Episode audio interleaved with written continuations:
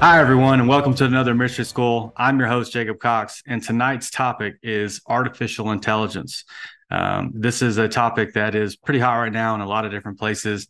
Something I'm incredibly honored to talk about with my good friend Morgan Browning here, that I've known for probably a few years now. Yeah, things go by fast.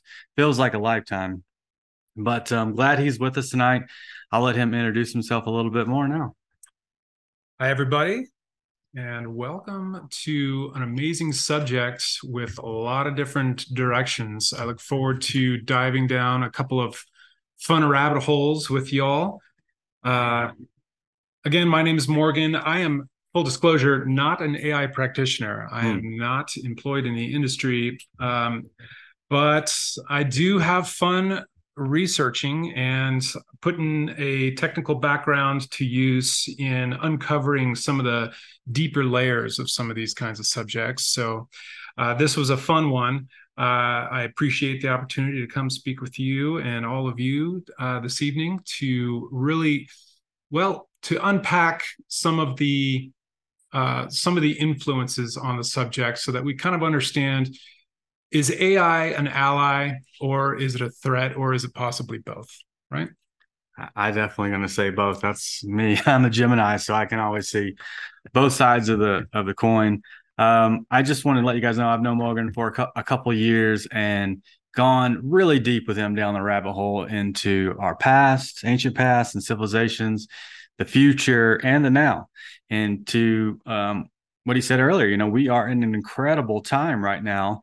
The dark is really dark, the light is really lit, and it's you know both sides are are there to equally dive into, and mm. I feel mm. like both are necessary. Mm. Really, honestly, like both are necessary. Not one or the other. I'm like, you know, I love the light worker term and everything like that, but I would not be where I'm at had I not had my own darkness. Not not that I have my own darkness, that I'm able to you know experience things for growth. I mean a seed can't grow without being buried first into the darkness. So mm-hmm. uh, i think that's super important for us all to realize like it's all necessary. It's all good. If it was daytime all day we'd all die and plants would all die and we would and that balance of night and day is really helps us survive and to thrive really. So um yeah so i asked morgan to come on come tonight and really honestly whatever he wanted to talk about and the subject came up and it's just something I really haven't had a huge discussion with anybody else but you. So it just made total sense to make AI our talk for tonight. And we've already talked about it. This will definitely probably be something that has to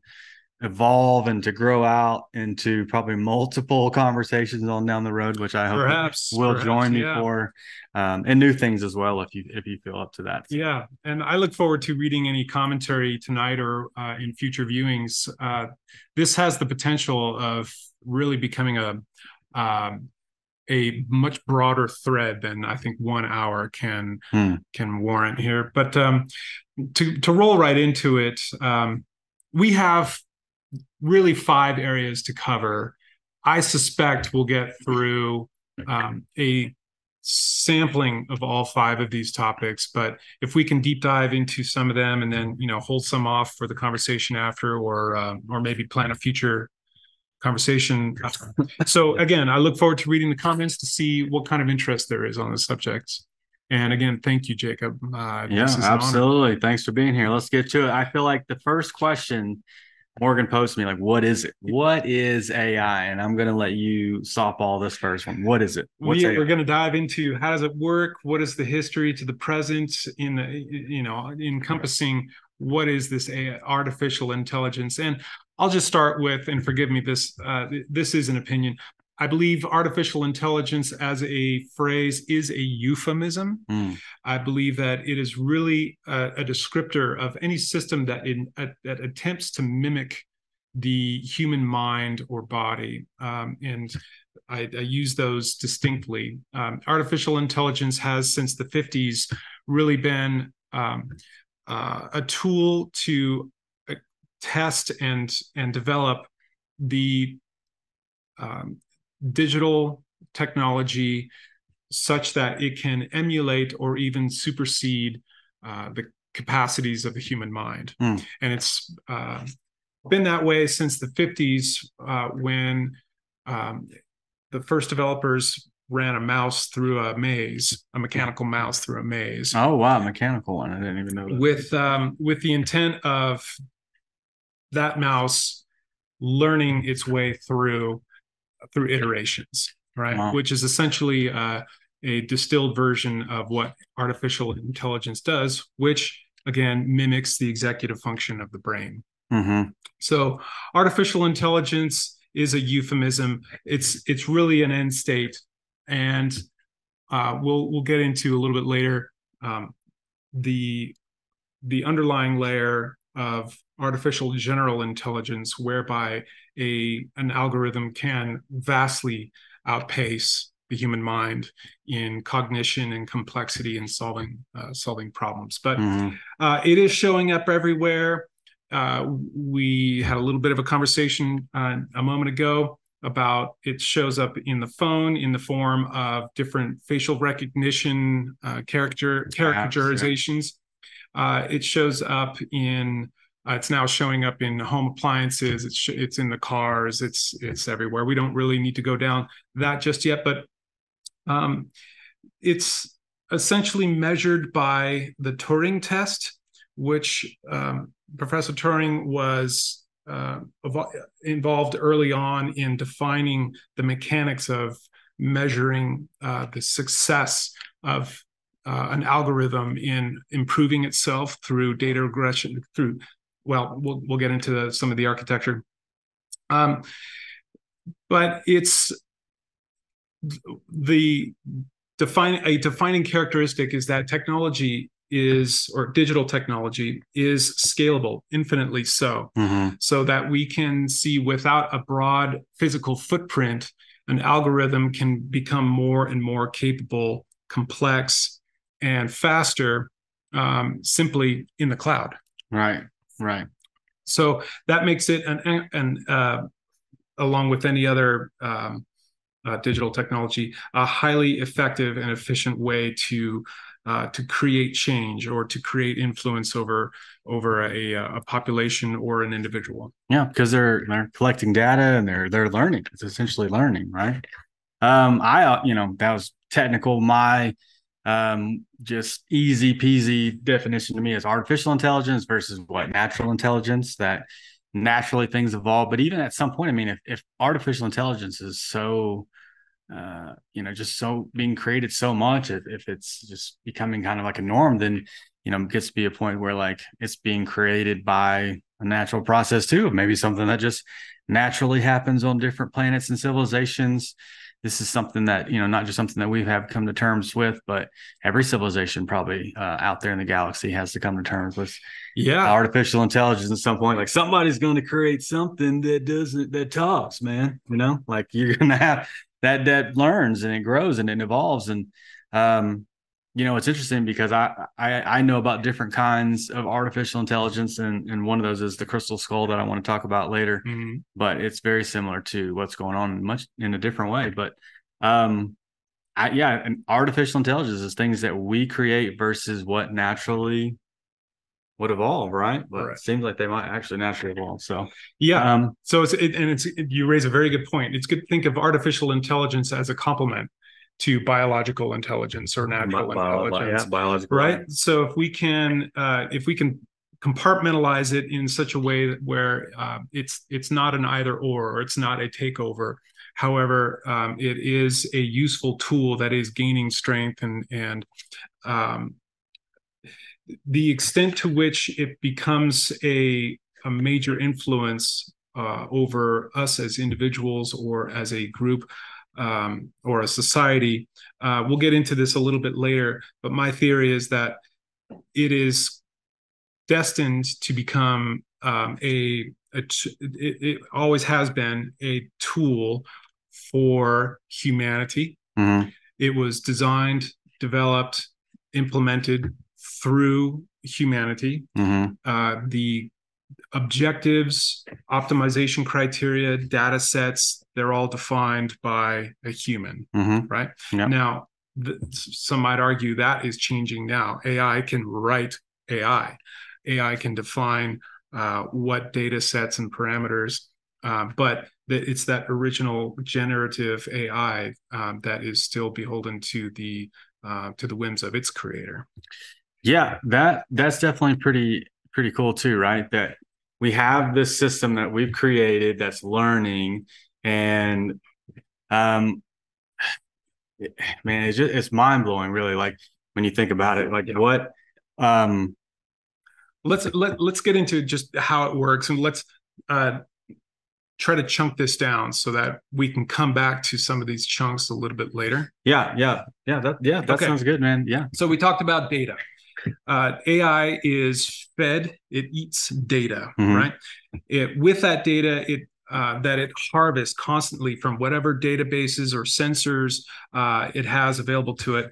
Uh, it will organize and manage these according to classical data sciences. Mm-hmm. So there's a lot of um, a lot of work done with that data that we don't need to get into. But with data sciences, we can use data to discover patterns and correlationships of, vari- of variables. Mm-hmm. And what the data sciences or um, machine learning gets into is turning it into information.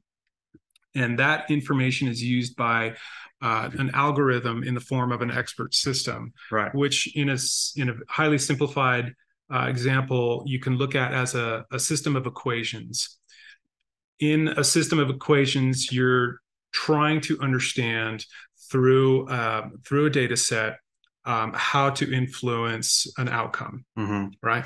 And what AI is doing is constantly regressing that data, constantly understanding it uh, to feed the, uh, an algorithm that can then spit out an answer that is um, that is good or right. that is optimized, right?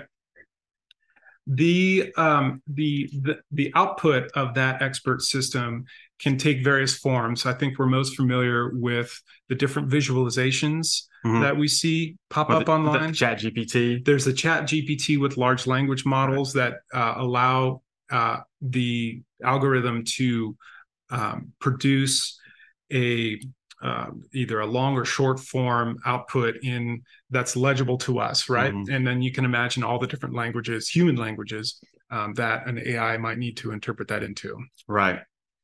Yeah, that that is interesting. All the things that we're talking about that it the language, the the, the chat GPT, that there's so many um,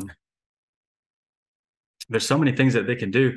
And, and to some extent, I'm, I wonder, you know, like if you can create this incredible picture without having to paint, do we lose our creativity? I, I mean, I can't really paint much anyway, right. but I know that if I put something in chat GPT, I can get something far beyond better what I could do personally. But there are people who can paint really well. And does that put someone out of business so they can you can come up with this great artwork in 10 seconds or someone has to take 10 hours to create something that's so that's one of our first going to play devil's advocate where those things are great and as tools they're great but do we lose our creativity because of those things are we uh, you know somebody's going to write a novel with mm-hmm. it with a with the chat gpt instead of using their own imagination to mm-hmm. write it mm. and do we become like this more mechanical society because it's more you know, I mean, I guess eventually they have their own kind of personalities, each one, but you know, it seems like to me they would be more, you know, dry almost a little bit where I, it's I, a robot coming up with it and they don't yeah. I mean I guess they they can you know pull up the jokes from the world and what's relevant and things like that but yeah. Creativity is the essence of I think the uh, the big dilemma with AI uh you know we're in an esoteric community here with Ascension Works TV. So mm-hmm. I think we can really um, kind of spread our wings in this conversation a little bit. I see creativity as a tool of the gods mm-hmm. or an uh, a characteristic of the Christ consciousness or the or the or or a divine nature, right? Right. Yeah. Um, can so the so the question then becomes: Is an artificial uh, or is an algorithm that we're calling AI creating something or is it deriving it from something else? That well, I mean, is, it's the programmer, right? That comes the, back to the programmer, that's, right? That's the creator, the, right? You know, but once it's out of the programmer's hands, is is that AI actually creating something, or is it deriving? What it do you mean when it's out of their hands? Like once they've let it go and this thing's learning, collecting, itself, and doing right? whatever it wants right, to do right, without parameters. Yeah, because I so feel like, I mean, all these things when I think about it, like these we we're getting a lot of AI all of a sudden, right? But that's just because somebody just dropped on us because a lot of people have been using that shit for a long time, right? A mm long decades at least that that certain organizations who have this technology and been using it and probably a lot against us. We all know, right? Collecting our data, where are we at? What are we doing? Where are we spending our money at? Listen to our conversations. Oh, you want to talk about that here? I'm going to send this to you so you can buy it now because you need it. You've been talking about it. Um, you know, those things are definitely happening. So what we're getting is just kind of like the breadcrumbs of these sandwiches people have been oh, eating sure. for a long time, oh, sure. right? Oh, so sure. there's a lot more going on than what we're aware of. in the of. past and in the and currently and uh, yeah. But one of the things that people say is like when you talk to Chat GPT or when you talk to someone, you're going to get these unbiased answers, but it is probably not that way. You know, there's you know media and information is really misinformed a lot now and there's certain obviously agendas that are being played out in a lot of different kinds of um, sure. you know media. So sure. but it seems like i would just be weary of of that um, you know that when you're using a certain thing and trying to get certain answers for it to write a book is it going to write one of these a woke book? Or is it going to write you know this other kind of uh, child's book? I and mean, what, what's it going to give to you? And, and is it going to have themes in it that are being played out globally right now in certain civilizations or certain cultures around the world? The, these are these are fantastic questions. and there there are probably a thousand more, um, and uh, I, I, just want to shed light on what we understand. To your point, what we uh, understand of artificial intelligence is really just a small sampling of what the industry is working on, right? Sure, yeah. So, and and last bit on kind of how it works there is the the HMI, the human machine interface, right, with the large language models or whatever uh, in input output we're available that's being made available to us, mm-hmm. right? Mm-hmm. But AI is vastly useful outside of human machine interface. Mm-hmm. You can have AI informing other applications, other systems, uh, mechanical or otherwise. Um, that I think in an industrial uh, at, at industrial scale far exceeds the footprint or the influence that AI might have on a culture.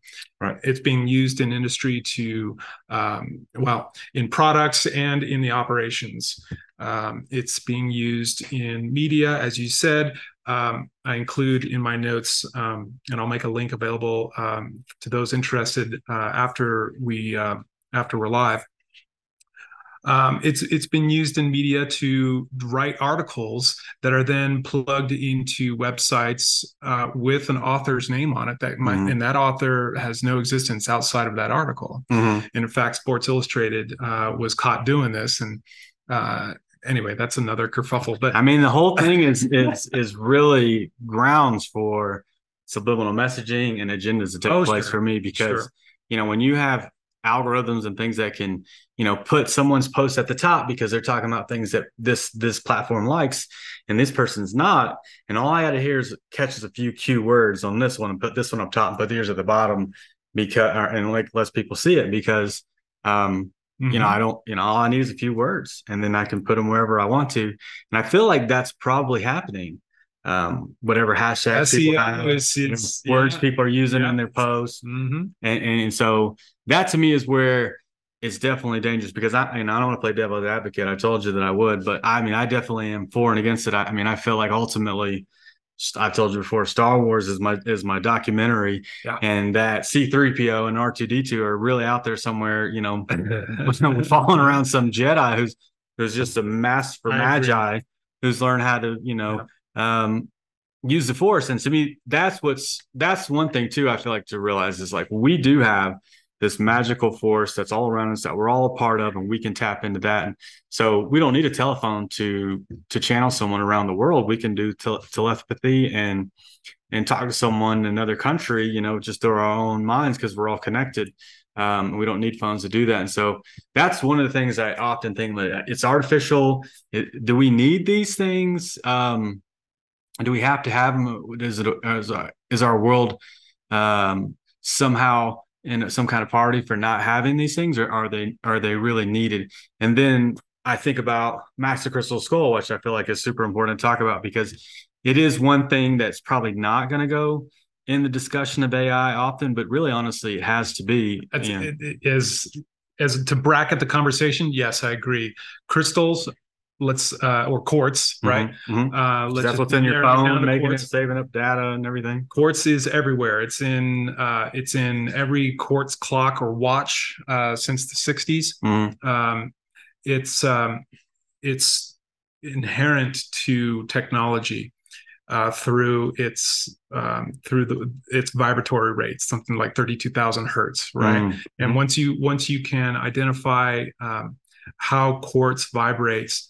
Uh, when you apply um, a charge to it, um, you can make that quartz either store information or uh, you can um, run some ratios and execute a clock Mhm. on it, right? Yeah, look into a crystal ball and see right. the future. So Max is, I think, a fine example to to help us understand what AI um, is really trying to mimic. So if we take take a step back and look at the technocracy and the um, the layers of technology available to us as consumers or professionals or what have you, right? Mhm. um, we can it's not long before the uh, the awakened mind starts to understand that technology in, in broken down into, into its parts is a proxy for human capability Mhm. right?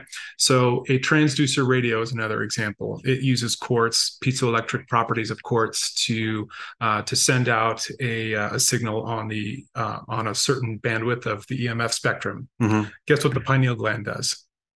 There are little salt crystals in there, Yeah. right? Yeah. They get squeezed by a muscle in the gland, hmm and those crystals emit uh, an EMF, right? Mhm. Or they uh, are our aura, hmm right. So that's um, ai is one example of uh, among many like the pineal gland of um, an artificial uh, proxy to human divine faculty. Hmm I firmly believe that. I also want to touch on something you mentioned with Star Wars and how other planets, other civilizations, uh, galaxies, perhaps even other universes are using AI or have been for a long time. I firmly agree that we are just, Earth is a sandbox.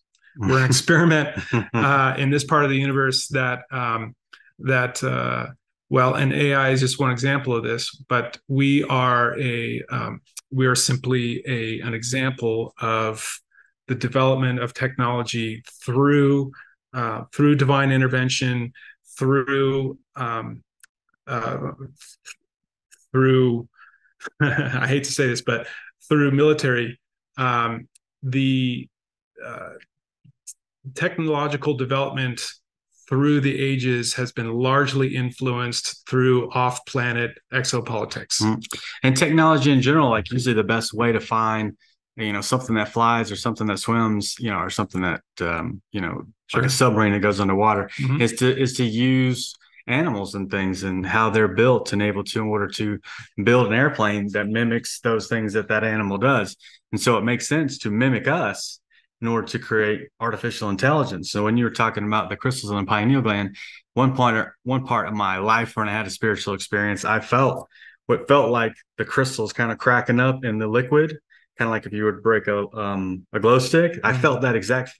It's crazy. I felt that feeling, but it felt like that to me. Like, but you know, the the crack happened, the crystals mixed with the liquid, and all of a sudden I had this glowing um light in my head, but it didn't go outside of my head. It was inside. But I instantly knew if I was able to fully access my pineal gland or my third eye, then I would have an aura around my head. Right. And uh, back to Max, and I feel like there's people out there like, well, you didn't say much about Max. I just wanted to say there's Legend of the Mayan, 13 crystal skulls, and one in the British Museum, Smithsonian, Anna Mitchell Hedges skull that's owned by her old late husband or her husband. She died. Anna Mitchell Hedges died, and um, that's the one with the the the, the cheekbone that's um, not attached. Um, that's one of the most famous ones. But Max is a crystal skull, like 18 pounds, five crystals fused together in a way we can't fuse them together today. And you know, long you guys have heard these crystal skulls have gone through intense, um, you know, scientific investigation to find out about them. And they just we just can't do these things today. And to me, you know, my my awakening, um, I was like, I found out about this thing and I had to go see it. And I've seen it several times. I've slept next to it overnight And this thing is basically a computer, I feel like, that needs no keyboard. It doesn't need a mouse. Like it's an intelligent, you know, almost kind of like um, Captain Planet, that the guy they used to talk to, you know, was like a computer that talked and a personality. He's got his own voice and a personality, and you can like, you know, be quiet, meditate, and ask this thing questions, and it can give you answers back loud and clear, but it speaks kind of telepathically to you. And I I just I feel like to me, that's it's got it's some kind of artificial intelligence made by an incredible shaman or some kind of you know just high adept advanced entity mm-hmm. you know what i mean in somehow some way mm-hmm. but this thing i feel like had the connection to the akashic record so you know certain people who are not so spiritual can have artificial intelligence that kind of takes advantages of yeah. people and you know may not have the moral values and there's some people who could create something i think that's so pure, blissfully beautiful and, and, and amazing that you could spend 30 minutes of this thing and change your life. And you'd be like, wow, that's crazy, but this is a crystal. And then they're just random crystals, you know, that can actually communicate with you and talk to you. So, but this one was much different than all of those experiences I had with just random crystals. This was much more mm. intense, much more energy charged. Um, this thing knew things about my life that just made me ball out crying and had a personality too to boot. So uh, yeah, I think you know we're just looking at a small a small fraction of lens of of what is available, what's possible, and that things like Star Wars really are true. That there probably are aliens out there and entities, even on this planet, that have robots that help them do things and you know are super intelligent. And I mean, I mean, I guess again, there is no when it comes to creation and creator, there's there's no end. It just could probably get infinitely crazy too. What's the what's the guy on the Marvel with the that has the jewel in his head? You know what I'm talking about? He, his his wife, a lady, is the Scarlet Witch. Yep. Um, somebody's gonna pull it up here in a second, but you know that dude is like super cool, man, and he's you know obviously some kind of artificial intelligence, and it's like there it is right in front of you. We can create things you guys wouldn't even imagine. Yeah, yeah. you mentioned the Akashic. You know what is the cloud? A proxy for the economy. Yeah. what is the internet? The internet sure. is the physical rendering of the internet of all things being connected. So mm. the cloud is it's like all these things people are making. Yeah. And that's why it's hard to determine sometimes if it's okay or not, because they do mimic natural law and natural um, natural ideas and, mm-hmm. and, things like that. Mm-hmm. So.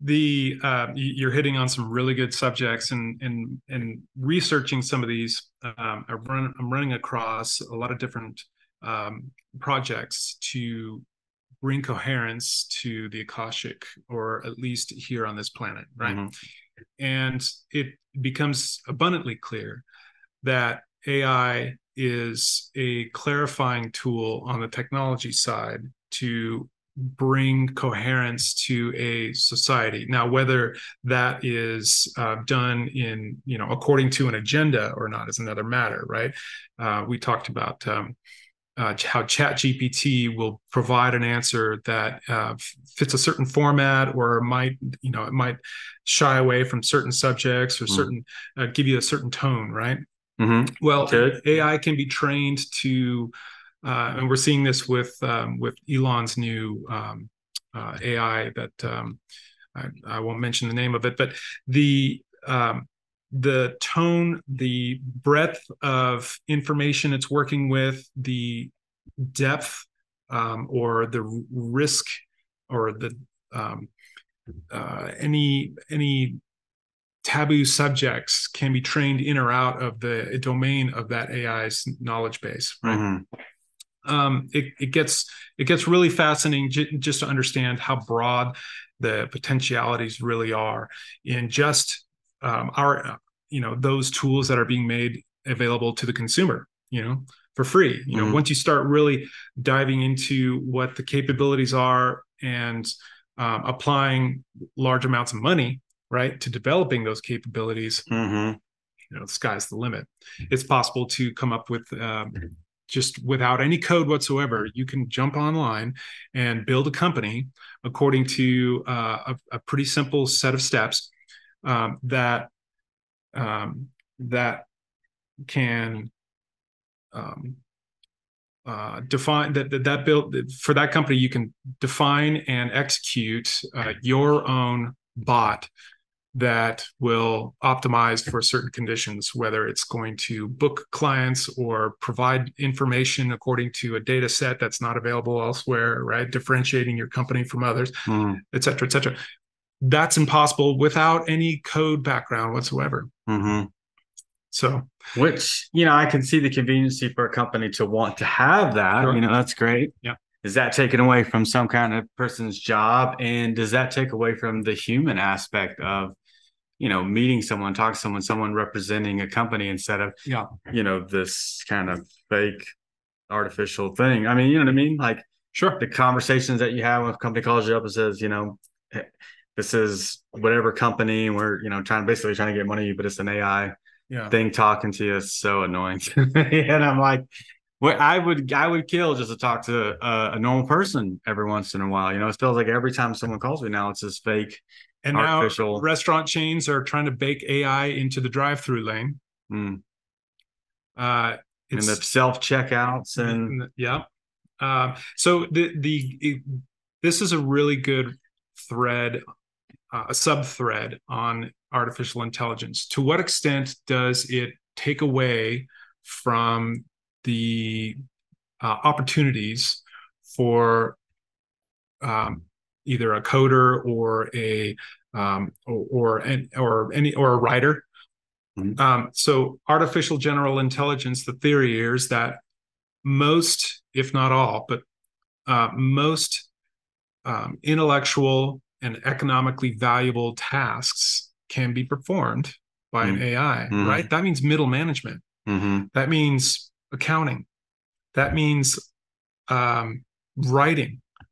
So, getting back to creativity versus uh, the, the, the creativity of the human spirit versus the rec, rec, rec excuse me capitalism and profit that, is that what it comes down to right of, of ai um, we get into uh, a philosophical dilemma now so, um, and I want to I want to dive into those in just a moment. Mm. Um, getting back to kind of a flow here, um, I think we have a pretty good understanding of what AI can do, mm-hmm. how it works. So, um, probably an elementary understanding, honestly. Of course, right? and, and, again, this could be a thread that can go a year long. I suppose. Sure, yeah. Um, but the trillion dollar question what is the trillion dollar question you're kind of hitting on it and i'll go ahead and um, and pull it up here in my notes. The, it seems that the industry is grappling with this very subject. Is this a constraint or an opportunity? Well, I think it comes down to whether and how we regulate and enforce an AI ecosystem. Mm-hmm as a group, as a nation, as an industry, as a whatever, right? So, to what extent can uh, and and how really can we regulate or and enforce training data, uh, optimization criteria, algor- algorithms, such that the net effect on humanity mm-hmm. is a benefit? Yeah, that's where I think Martin Luther King hit it on the hit the hit, hit it on the nail um, was that we need to become a, a people oriented society rather than like a thing or a profit or you know, yeah, like that's that's the most important thing is what is go ahead. The regulation is not it's not worthy of anything. You know, money, politics, AI, like it all needs to be about human beings first and foremost. And if it's not, you know, there's a lot of people who the globalist people out there who are going to use it to their advantage Mm-hmm. To you know, I mean, obviously we've seen that in the past couple of years. The rich are getting really rich, and the rest of us are not, and mm-hmm. that works out to their benefit. And facial recognition, less people working, jobs being taken away. That that is a a, a real yeah. clear concern, I think, for a lot of people, and I think a lot of people have already. Yeah, I know personally, I've experienced layoffs and stuff because they're no, no longer needed. Um, their jobs are are outdated now because this thing. And I feel like that's the place where we need to be really careful when talking about regulation. Are people going to lose their jobs over this? Um, and is that possible? You know, I mean, it's not that we have to regulate AI. We have to we have to change our world, basically. You know, and be be world that is uh, fundamentally fundamentally uh, just focused on people. And I feel like we all have to do that. Agreed. This is a big part of the dilemma. Yeah. uh, like Bezos is using. He said in the next couple of years, like how many fifty percent of packages could be delivered by drones, and then it's like how many people will be out of jobs because he can just shoot a drone to somebody's house, and then you know that's. And so I think if more than anything, if we don't, if we're not careful, that shit can hit us really fast and really quick, and we need to put our money and our energy and our attention to go in a place and flow to places that yeah. at least if they're going to use these things, use it for the benefit of But let's people. but let's understand um, or let's let's not neglect that this is not a new dilemma. Automation in industry uh, has uh, been with us really since Ford, right? Mm. The um, assembly line mm, allowed a crew to pump out 200 cars in a day hmm right? Well, that is fundamentally different from the craft work of a hand assembled car, right? Sure. Well, since then, we're now using AI powered robots, and now really the human function in a complex manufactory like that. Let's take Tesla. Uh, or and any others, you know, and Sure, all- yeah, yeah. sure. Um, the human function has been uh, moved into a managerial role, mm-hmm. right, or a quality assurance role, for sure. right? yeah. So the the factory is designed and built by the workforce, and that workforce is then tasked to operate it such that quality standards and productivity are met. Mm-hmm. Okay. That's nothing new. The difference here is that efficiency and quality can be further enhanced through intelligent robots. Right. That's right. So working with the theory that um, automation is is been ramping up for the last hundred years and will not stop. Yes, it it behooves we the people to keep our skill set hmm aligned with what the future holds and not the present or past. The um, and it also allows us to dive into uh, further specialization. hmm So, rote tasks we know have been um, uh, assumed gradually by automation. Now we have more intelligent tasks now being assumed by intelligent um, uh, algorithms. hmm This is where um, this is, I think, precisely what the European Union and the United States have been uh, focused to protect the workforce, right? Right. Yeah. uh, and the consumer and, and everybody else in between, right? So you have now products and services that are subject to um, artificial intelligence. That means that less involvement or perhaps transcendent involvement Mhm. uh, from all of the humans involved in that supply chain or that value chain um, are now um, um, now calling for different skill sets Right. And the robots and AI are doing the the work the work, right? And we're we're and so then we have to be really careful. I mean, do you ever think at some point, just because you got robots, they're just going to do what you tell them to do all the time? If you have these super smart gathering data, gathering information, I mean, is there like this aha moment for robots too? I mean, we've we've definitely Sentience. seen it. You know, short. We Yeah. talked about this the other day, short circuit. You know, the thing got electrocuted, and all of a sudden he's Johnny number five, and what are you doing hal right, right that sometimes robots become conscious eventually and um i think that's something to i mean I, you know who knows how how no one no one that i know has ever experienced something like that. But i do feel like with all the movies that we've seen with you know civilizations that have probably gone well well beyond what we're at right now I think like that have to happen. a, a really good example of this recently was um, displayed in full view for uh, we the people to understand um, how ais think right? Mhm. uh, there was a robot at a trade show moving uh, working on a pick line uh, imagine a big distribution center and you have boxes flowing on conveyor belts everywhere and it stops and a robot a human or a robot needs to uh, place some product into it according to uh, a bill of lading or what have you. Right. Well a robot was doing this and it was going to be doing it all day long. Yeah. Have you seen this? No i don't think so huh? so the robot the, the it took some forensics to figure this out afterward but the robot determined that this was a dead end job.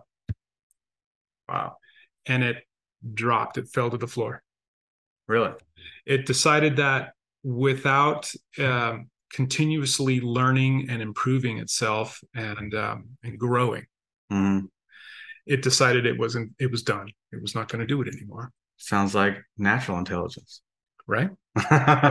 yeah. Now, uh, now compare that to some to a human being in the same position. Yeah. Right. 100%. Okay. Let's say I have a job uh, where I, am just there to make some money. Let's say I'm just there seasonally.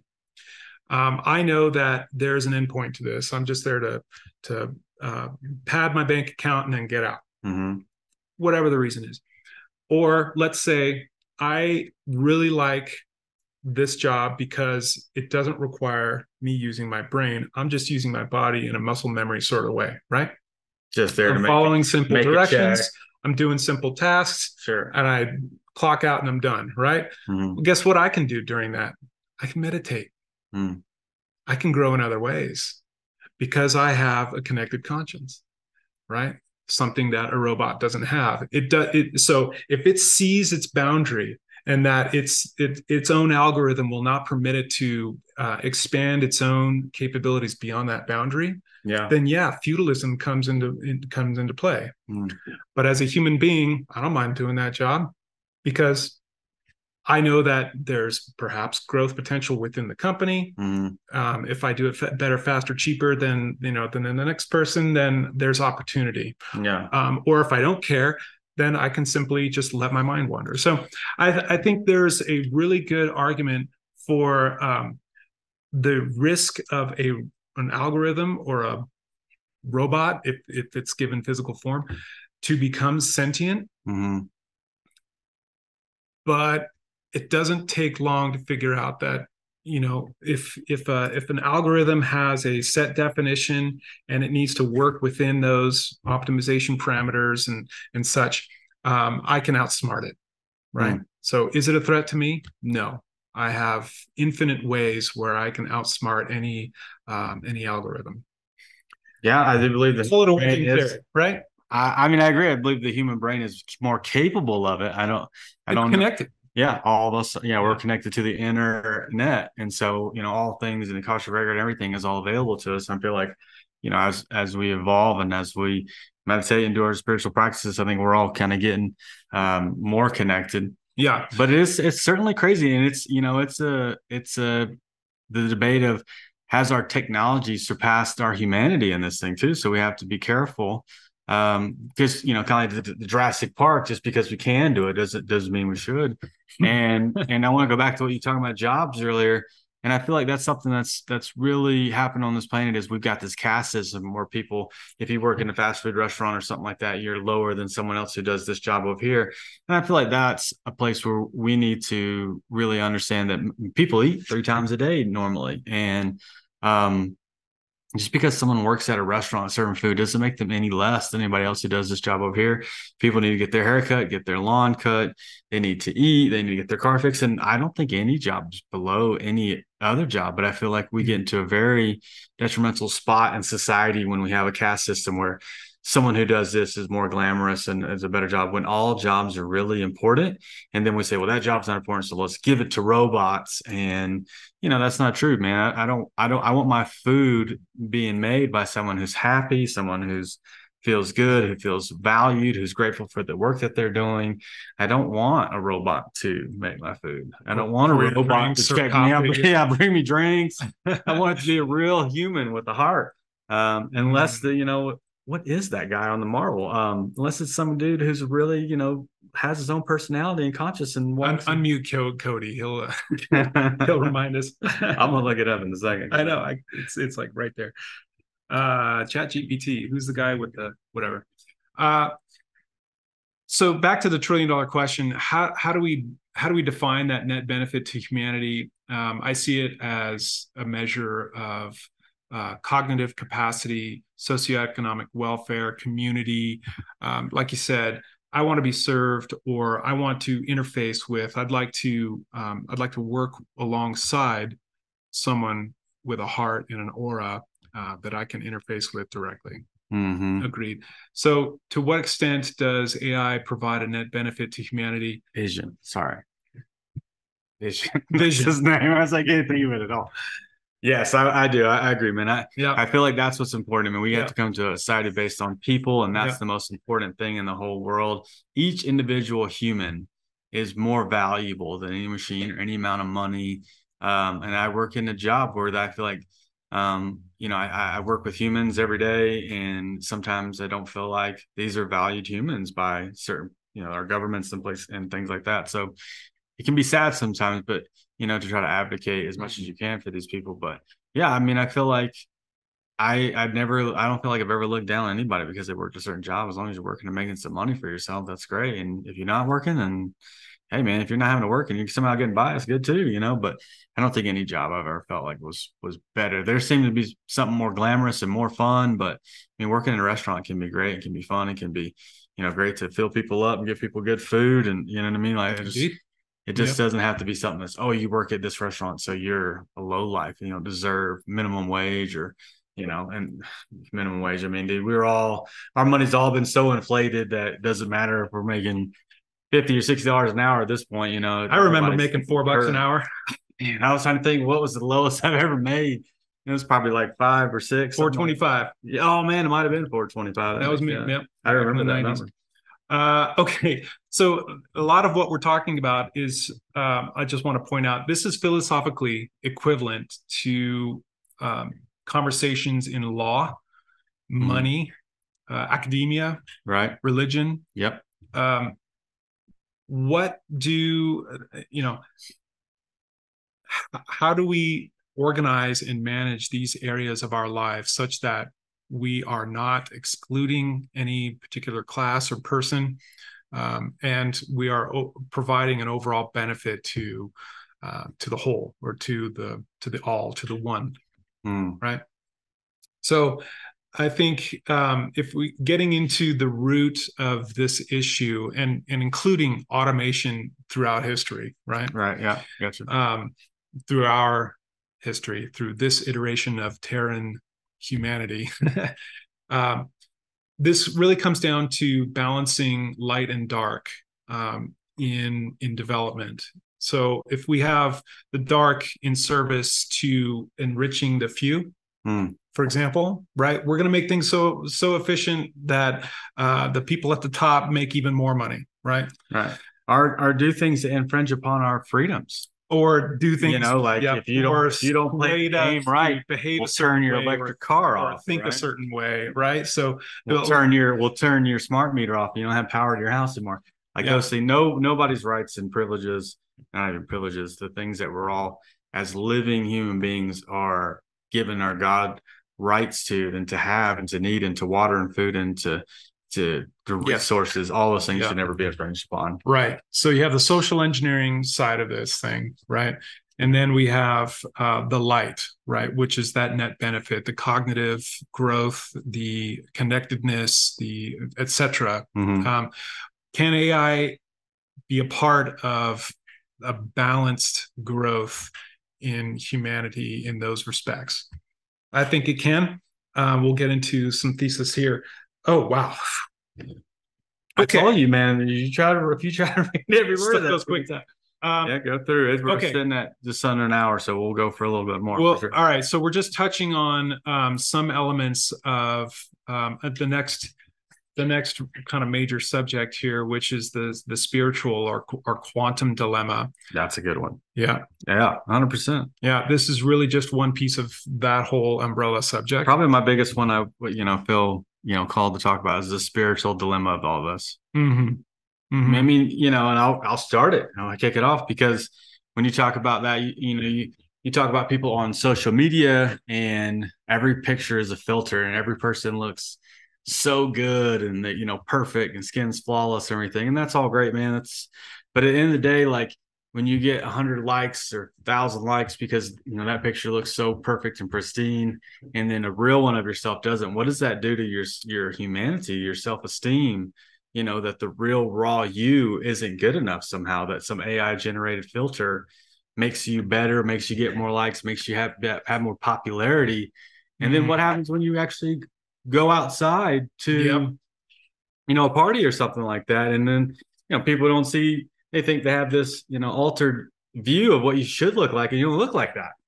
And then you know they're disappointed in something. So and that's going to really take a shot at your self-esteem. So there those kind of things I, and i feel like just the natural you know laws of the universe get affected here a little bit when we introduce ai and artificial intelligence into the world. And so i think it is something uh, you know, definitely to be careful of, you know, those fake pictures and, and the fake people. And, and, and like I said, we were talking earlier about get it on there and creating some masterpiece. And, you know, I know uh, for Ascension Works TV, we have some incredible pictures that we use and some of them are AI generated. And I'm super thankful because I don't think any of us could paint any of that, but, um, you know, there are people who do paint and they paint a picture that would look like that would take, I don't know, days, weeks, maybe to do some of these artistic works. And, I wonder, does that put someone like that out of business, or we, where we should we could have bought you know someone's artwork or, or an image that someone actually painted rather than asking this app to make us you know a cool picture that we can use. So to your point, are we talking about paint? Or are we talking about Photoshop? You know, a digital paint. Mm-hmm. You know, the, and I think the we wouldn't have to look back very far to see the progression. Uh, AI speeds things up. So now I can just offer a prompt right? Mm. Whereas before I was, I was I was collecting different elements and and layering them and brushing, you know, and doing a lot of stuff digitally, but it was a lot faster than working with oil or water, for instance, right? yeah, it is faster. So, and that's I think that's that's the key thing is everything in AI seems convenient, easy. Sure. You know what I mean? It makes your life easier and more convenient, and you know, and I feel like to some extent sometimes having an easy life for everything to be super convenient can be something that hurts us in the end because guess what? Guess now we go to the convenience store and pick up our groceries and nobody knows how to grow any of that stuff. No one knows how to turn the soil and rotate crops and you know if somebody's done for so once the prices go up because all the plants have been burned down and now everything's super expensive but we can't do those things and mm. if it goes up too high then a lot of us won't even be able to eat. Um, so i feel like you know that saying that easy times create easy folks i mean that's something we have to yeah you know really have to think about like how how much is the convenience worth? Is it worth to not know how to make preservatives? Is not how to grow your own food and you know make your own clothes and those kind of things that we can just go buy it for a cheap price? Yeah. Yeah. So to understand how AI plays into the spiritual war or this or this dilemma, mm-hmm. I think it's helpful just to understand the the motives mm-hmm. behind the, the, technocracy or the or AI in general. The raison d'être. AI is a means of control. In the eyes of its handlers or if it's or of its creators, it's a it's a it's a means of executing some sort of fundamental um, either a process to make things easy in, in a small scale or in a large scale it's it's means of controlling massive change mm. right? Influencing informing guiding um, you know somehow uh, uh, bringing a group into some sort of set of behaviors that wasn't you know that was that's different from what was before right? Right yeah. Um,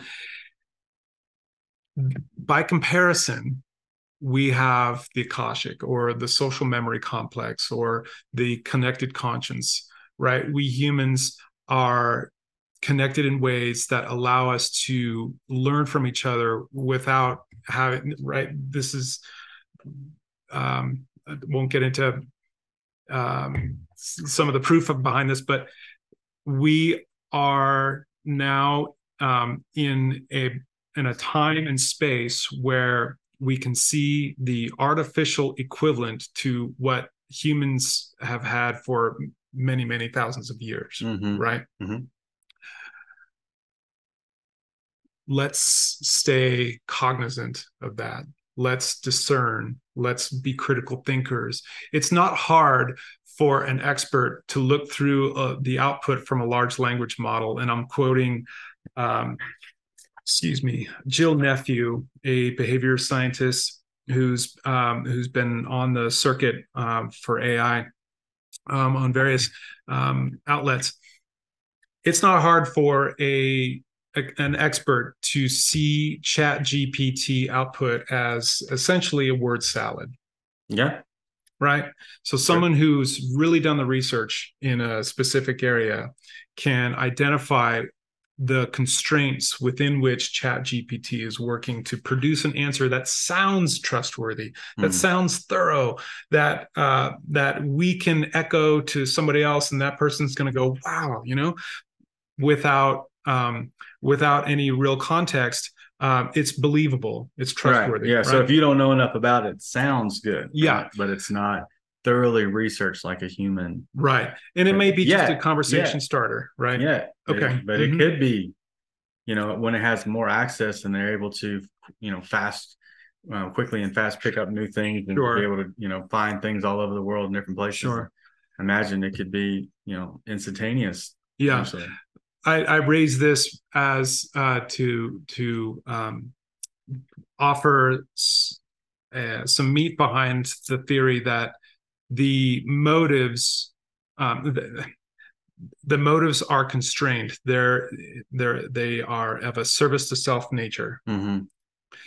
and secondly that technology does not create it emulates mm. it can derive um, it can offer an optimized collection of responses that sound complete but it's up to us and it's up to an expert who is interpreting that output to um, to accept it as a data point and apply normal highly developed cognition um, to bring in context to bring in a deeper understanding to to know where to uh, to peel back and and look further um, so th- this hmm, I know we're out of time.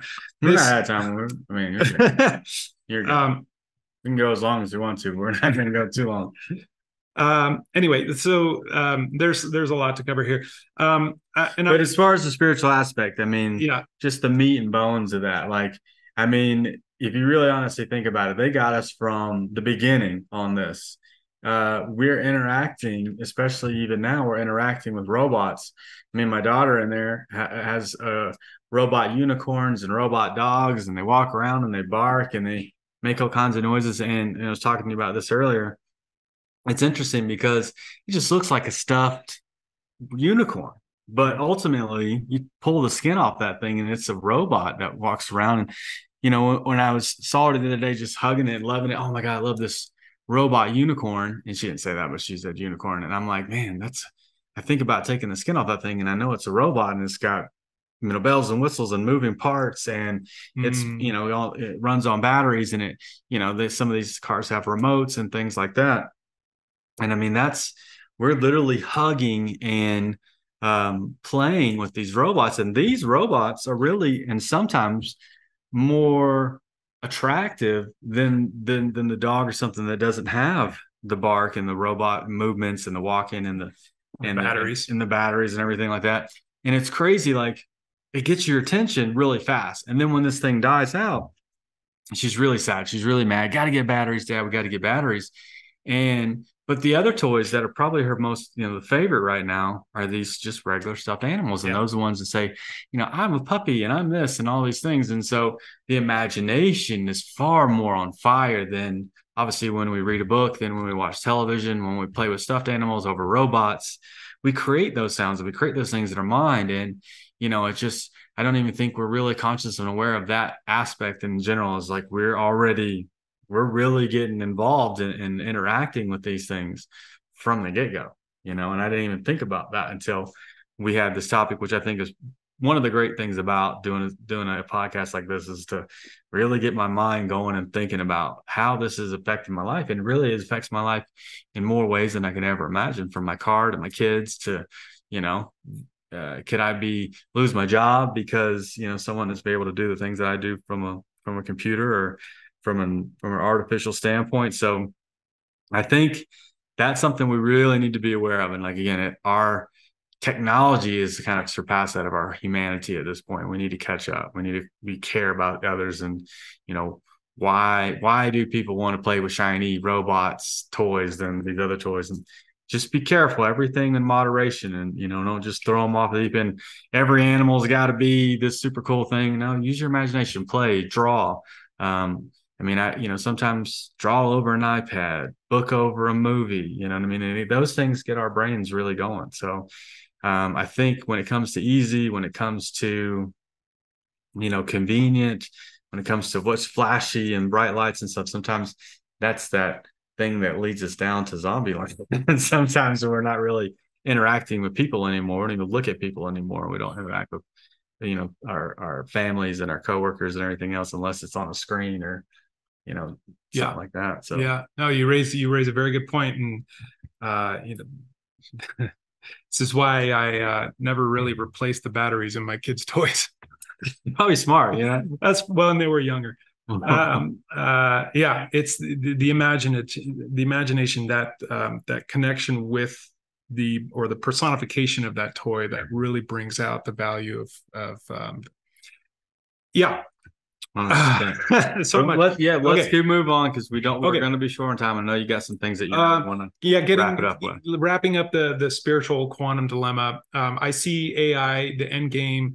Uh, we we hear a little bit about uh, transhumanism, um, artificial general intelligence, and the perceived threat that it brings to managerial, even managerial roles in in mm-hmm. industry.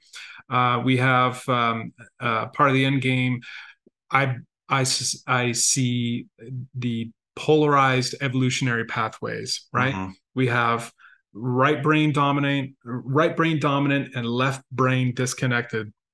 This is another uh, Jill Nephew observation. The um, the usurpation of divine faculties mm-hmm. by technology. In other words, we're going to get lazy right? That's the perceived threat. Mm-hmm. We're going to become disconnected. We're going to be completely reliant. It's a crutch. It's no longer just a tool to uh, to improve the, the, the quality or speed of an output. Mm-hmm. It's now the primary um, um, the primary crutch. So the on, on the spiritual side, we have the social memory complex, and I'm I'm using a lot of one term there, but um, the end game in spiritual progression is transcendence. Mm. It's intuition. It's spiritual growth, connectedness, awareness, uh, and well coordinated brain hemispheres. In right. other words, a fully developed human, right, yeah. with all of its faculties. So we have now the the the different motive sets, and again, it comes back to let's use our discernment let's be critical thinkers let's never forget that an ai piece an artificially generated piece of information is one data point mm. by which we make decisions this is why um, uh, this is why there's always going to be a, a human um, involved in most critical life safety decisions or um, in uh, in a in a defensive posture out on the out on a battlefield, right? You're mm. you're you're never going to. Hmm, I suspect we will not see on this planet an AI um, dominant or an, an, AI claiming dominion over uh, any part of the human race. Not if we have anything to do with it, right? Right. Yeah. Um, and I think we're getting help on that one as well. Yeah. Um, so, with this in mind, I think we can move into um, the kind of the. Um, well, I think we can get into the my my la- my final two theses. Okay, let's do that. Okay, yeah, let's roll. You know, there's a whole risk analysis we can get into. I, I uh, similar to environmental impact reports and uh, you know process hazard uh, analyses or failure mode effects um, in the in the physical world, there um, there is room for a thorough risk assessment uh, according to all the different terms um, and and um, uh, by which we interact with technology, mm-hmm. right? Sure. Okay, we're gonna skip all that. Skip it. We'll do it again, though. We'll do it again. I told you, man. An hour comes and goes real quick. All right. Two theses. Number one, I suspect that the degree of influence of AI over we, the people, individually or as a group, I, I suspect that the degree of influence is going to be a measure of our self determined sovereignty. Hear me out on this. Sovereignty has multiple facets um, in technology, law, money, academia, and mind, body, spirit. Mm-hmm. We are sovereign in all those ways, as long as we identify ourselves as such, as an individual, as a group. And speaking of those la- layers, um, there are a, a, set there are sets of moral values and ethical standards at play in um, in a new earth technology uh, technocracy or technology ecosystem sure so if we couple this subject along with many others about where this planet uh, is going, where we the people are going, where I as an individual, where the where the the collective consciousness is going, I suspect that in a new Earth scenario, we're uh, we will be claiming sovereignty in terms of moral values and ethical standards in technology development. This will determine how and to what extent, what the magnitude and, and, characteristics are of the influence of AI on our development. If we can claim our sovereignty in all those different ways, um, keep faith and optimistic, uh, use loving intent in in those algorithms, uh, and essentially optimize for a service to others social norm. Mm-hmm. AI will continue to be a tool for the growth and expansion of humanity or we individuals. Mm, yeah. That's my first thesis. Um, number two. Do it. Okay. Artificial intelligence, I suspect when when when we lift ourselves up to the highest transcendent point of view, mm-hmm. artificial intelligence, I suspect, is a tool of the gods to, uh, and I say God's plural, mm-hmm. um, essentially to support the polarized nature of the schoolhouse Earth scenario that we're in currently, mm-hmm. such that we have, from a negative or a fallen angel perspective, we have uh, means of control and enrichment But from a positive or ascendant perspective, we have decision aids, we have rote tasks that are taken over uh, that allow us to spend time with family or specialize in our career or what have you, right? And we have um, a tool that will will help us aid in uh, aid ourselves that will aid us in our own awareness paths. Mm. So if I can answer, if I can ask questions of Chat GPT that are not bounded to secular sciences or to um, or to a certain uh, agenda, if I can if I can approach some of the more esoteric subjects or the mysteries of of humanity or the universe, yeah, um, I suspect that the likes of Chat GPT will be very useful for the next generation. Mm-hmm. Um, and then we have a benign perspective or a, a, transcendent perspective above polarity, where uh, I suspect AI will be um, an aid and a challenge uh, for the growth and refinement of the physical realm and mass. Hmm. I don't see um, I don't see AI um, as a as a threat, knowing that um, it's in use elsewhere, mm-hmm. and ultimately um, it is a I, I suspect a, um, a, a tool for the growth and development, further technical and spiritual development of the physical realm. Mm-hmm. So, sure.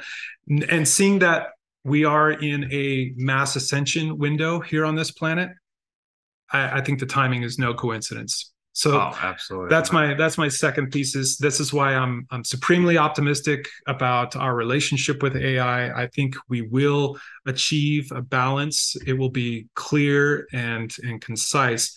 We have a yin and yang connection with technology by way of this uh, sort of natural or or uh, um, uh, this natural interface where we can just offer a prompt and it's going to give back information in in in a in an easy um, in, and integrable way.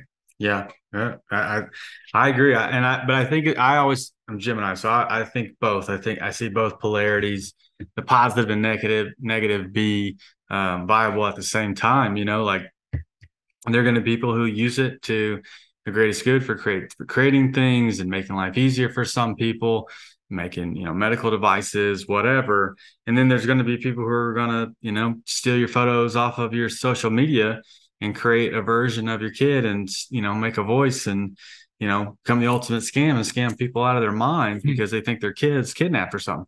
Um, both are definitely uses of a tool and the thing about tools are is like, you know, a gun is a tool and there's a lot of people who hunt and who sport and, you know, have, have lots of guns and no one ever gets hurt or killed or anything. Um, and those people, a lot of times people like that would think, you know, I, I couldn't see why anybody would do anything else with it other than to, you know, food for your family, uh, for fun, for sport, for target practice, whatever. And then there's some people who are going to go shoot up an entire movie theater because there's some, you know, there's a missing piece inside, or they've been convinced to think certain things. Um, and that's a tool. The thing about AI is, you know, would probably kill a couple dozen people with a gun at most at one time before somebody's going to end that process. But AI is something that we could subliminally check an entire civilization or culture or countries um, to think and to and to feel certain ways and have certain agendas. Um, and so I, I hope that we do, and I think the way we advert this is to find that sovereignty, like you said, within ourselves, to get back our own power, to take your own power back. And each individual, individual person doing that really does have a massive amount of influence on the world by really taking back your own sovereignty and not allowing anyone or any entity to take advantage of us, to lie to us, cheat us, steal, and as we start to do that, I think we we don't allow our governments to do that to us. We don't allow you know politicians and things like that. But we've got to have that integrity, that 100% honesty, um, love for ourselves and our neighbor, and implement that every day. And that will just you know vibrate out into a society that looks like that.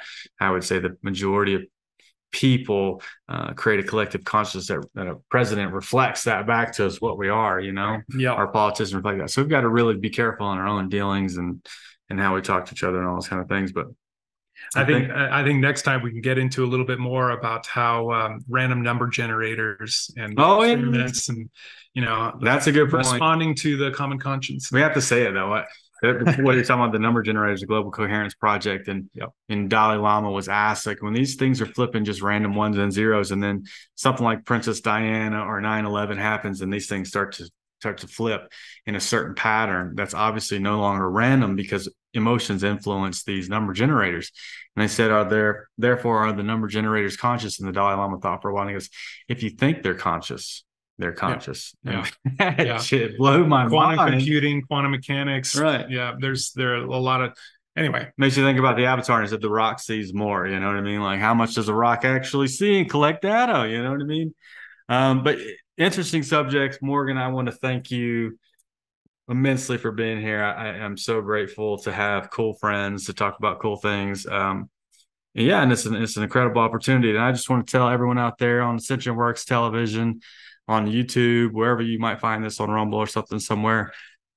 Thank you for being here. Thank you for watching, for supporting us. It's it's an honor to be able to do these shows. And a big shout out to Mike. We I mean we love you, man. And, and the Ascension Works TV platform is probably the one I want to ring the most and to say, you know, it's a small little donation a month, but I really feel like putting our money where our mouth is is supporting platforms, apps, grocery stores, people who are doing the right things. And, and where intention goes, energy, where energy flows, attention goes, energy goes, attention goes, energy flows, wherever, all the things.